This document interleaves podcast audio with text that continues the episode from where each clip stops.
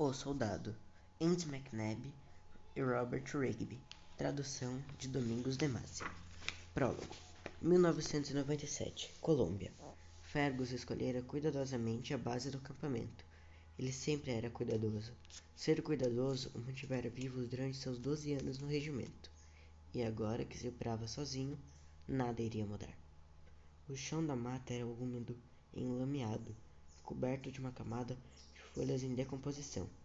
Intensos feixes de luz solar, firmes e brilhantes como os de holofote, atravessavam as altas copas das árvores, iluminando a clareira praticamente sem ar fresco. A chuva da manhã havia cessado meia hora mais cedo, mas a água pingava constantemente das copas e cada pequeno inseto que voava ou se arrastava parecia determinado a tirar um pedaço de Fergus. Estava quente, úmido, desconfortável. Mas o conforto nunca foi a prioridade nesse tipo de trabalho. Permanecer vivo? Sim.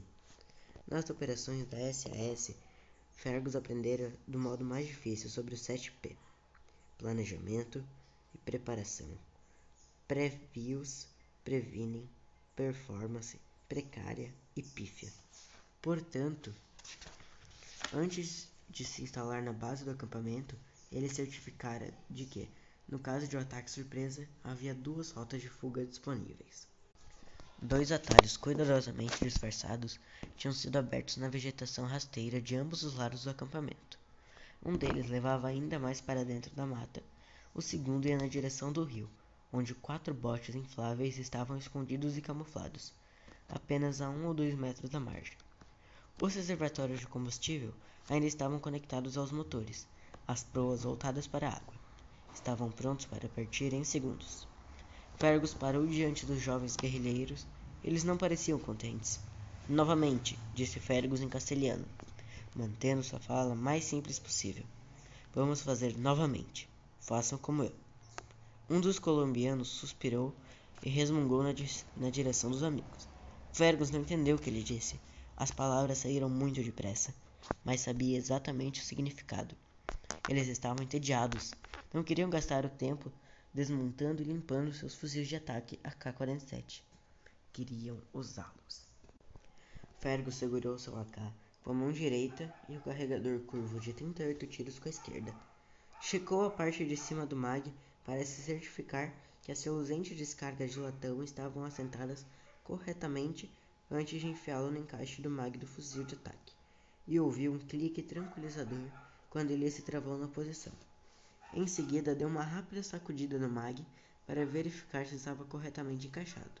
Agora vocês, falou para os guerrilheiros encharcados de suor. Façam o que eu fiz. Fergus era capaz de carregar, descarregar e desmontar uma arma com os olhos fechados. Já fizera isso milhares de vezes, mas agora mantinha os olhos nos doze jovens, enquanto estes imitavam seus movimentos. Jovens? Eram garotos, a maioria ainda nem tinha vinte anos e o mais novo talvez ainda nem tivesse 17. A maioria vestia jeans rasgados e velhas camisas de futebol da seleção brasileira ou do Manchester United. Alguns tinham um ralo estufo de barba. Era como se tentassem provar que eram homens de verdade, maus e corajosos o bastante para serem guerrilheiros das Forças Armadas Revolucionárias da Colômbia. Os mais jovens tinham rosto liso, provavelmente ainda não tinham começado a se barbear tinham um semblante zangado e mal-humorado. Eles não tinham deixado seu povoado assolado pela pobreza para limpar fuzis. Queriam fazer fortuna, queriam ação. E estavam prestes a conseguir isto. O ataque começou de repente, sem aviso, e no pior momento possível. As tropas do governo deveriam estar observando à espera da ocasião perfeita para atacar. Fergus ouviu primeiramente os disparos do helicóptero, o profundo rugido gutural dos motores imediatamente seguido pelo algorento martelar das pás do rotor. A copa das árvores balançou e deslocou-se a água da chuva, casqueteou-se abaixo. Merda, murmurou Fergus ao erguer a vista e ver o primeiro helicóptero acima. Manter posição, manter posição! Os guerrilheiros ignoraram a ordem. A maioria simplesmente entrou em pânico e começou a correr em direção aos botes, ignorando que um atirador já os via enfileirado na mira da pesada metralhadora montada na porta do helicóptero armado. Fergus segurou seu fuzil com firmeza e mergulhou para o chão. Não! gritou rolando para longe e por cima da lama. Para os botes não! Fiquem longe dos botes! Abaixados, abaixados! Mas já era tarde demais. As rajadas produziram um som surdo na terra úmida, enquanto os jovens colombianos disparavam em direção ao rio, suas armas esquecidas e abandonadas. O garoto mais novo, Nino, permaneceu parado, petrificado como um coelho girante dos faróis dianteiros de um carro, e aos olhos arregalados de medos. O acampamento foi cercado. Tropas aproximavam, de todos os lados, e ordens berradas eram abafadas pelo som das armas automáticas. Os ataques foram habilmente planejados, e Fergus sentiu um momento de admiração profissional enquanto mecanicamente carregava sua K. Agarrou o garoto aterrorizado e arrastou em direção à rota de fuga na mata. Antes que tivessem dado mais que poucos passos, Fergus ouviu um grito sufocado Sentiu que Nino se sacudia e virou para vê-lo cair sobre o humo. Escorria sangue de sua cabeça. Fergus foi atingido antes que pudesse reagir. O projétil penetrou em sua coxa e fez com que ele girasse e caísse de cara na lama.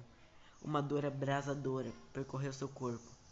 Ergueu a cabeça e viu um fragmento de osso manchado de sangue salientar-se no ferimento aberto em sua perna. O som martelante do armamento pesado veio do rio trazido pelo vento.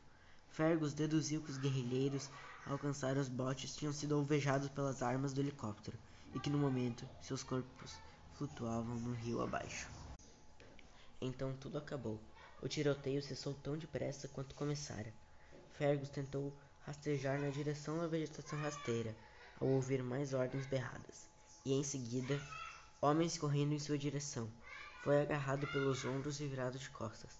Quatro soldados colombianos olharam para ele, os rostos camuflados brilhando com suor, enquanto espetavam seu rosto com os canos dos seus fuzis e gritavam animados para o seu comandante: Gringo, gringo!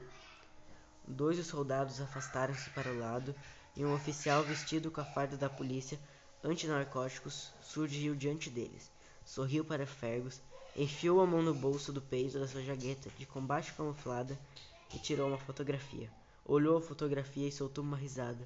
Em seguida fez um sinal para um paramédico antes de chutar maldosamente a perna ferida de Fergus. Um grito agonizante ecoou na mata.